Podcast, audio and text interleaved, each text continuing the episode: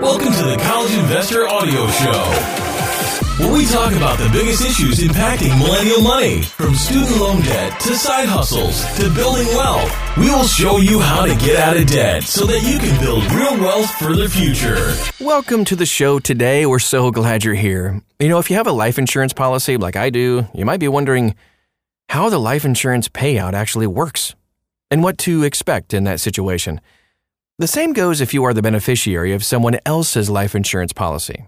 The passing of a loved one is already a stressful time, and understanding how life insurance payouts work beforehand can provide maybe a little bit of comfort during a tumultuous time in your life. Well, first of all, what is life insurance, and then do you actually need it? At its simplest, life insurance is a contract between you and the insurance company. With term life insurance, you make monthly payments for a specific time period or term, generally between 10 and 30 years. If you, the insured, die before the end of the term, the insurance company will pay out the agreed upon death benefit to your beneficiaries. If you live through the end of the term, the insurance company will keep all the monthly premiums. Deciding how much insurance you need and the right length of term will depend on your specific situation. As a general rule, life insurance makes the most sense if you have dependents or other obligations that depend on your income. One of the classic examples is if you have young children and or a stay-at-home spouse that depends on the salary that you earn. If you pass away unexpectedly, you want to make sure that your dependents are taken care of. So that said, how do life insurance payouts actually work? When someone with life insurance passes away, their beneficiaries usually have a couple of different options to receive the death benefit. Here are some of the most common life insurance payout options. First, a lump sum fixed amount. A lump sum payout is by far the most common type of life insurance payout. If you are the beneficiary of a $500,000 life insurance policy, taking this option will give you a one-time payment of 500 grand. Generally, the payment will be considered tax-free. Installment payout. You can also choose to take the payment over a certain number of years. This might be an attractive option if you are concerned about spending all the money at once. Instead of taking a 500k lump sum, you could choose to take a $25,000 payment for the next 20 years. You will still owe tax on any interest received. Retained asset account.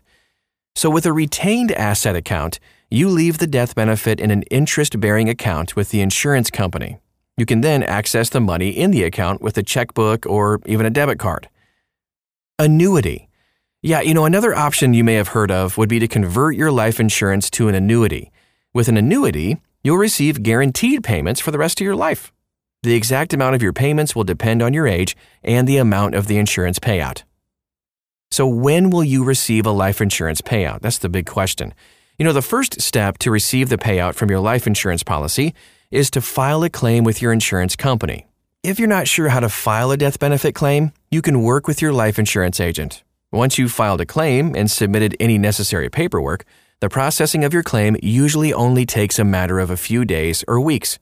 Most insurance companies understand that prompt payout of claims is a very important factor in their customer service. And then, what can actually delay a life insurance payout? While insurance companies generally pay out very quickly, even within days or weeks of filing a claim, there are a couple of scenarios that can delay a life insurance payout. One is if the insured person dies within two years of purchasing the policy and the insurance company suspects fraud, including misstatements or false information on the initial insurance application. Another is if the insurance company has trouble locating the beneficiaries of the policy. Also, if there are suspicious circumstances surrounding the death, the insurance company may delay paying out the death benefit to make sure that none of the beneficiaries are charged with a crime relating to the death. If a life insurance claim is denied, typically the beneficiaries will just receive the amount that was paid in premiums. The good news is that these types of denials are very rare, and in most cases, the insurance payout will be processed within a matter of a few days or weeks. The bottom line? Most reputable life insurance companies want to make sure that the payout process is as seamless and quick as possible. The passing of a loved one is a trying time for everyone involved and most insurance companies understand their role in helping to ease some of the burdens when a loved one dies. Now, one thing you can do to help speed up the insurance payout process is to make sure that your beneficiary information is up to date. Once you file an insurance claim, your insurer will usually issue a payout within a matter of days or even a few weeks.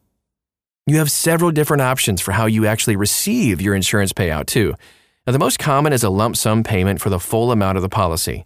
In most cases, the insurer will issue the payment directly to your bank account. Though receiving the payout by check is also a possibility. Generally, the proceeds of a life insurance policy are tax free to the beneficiaries.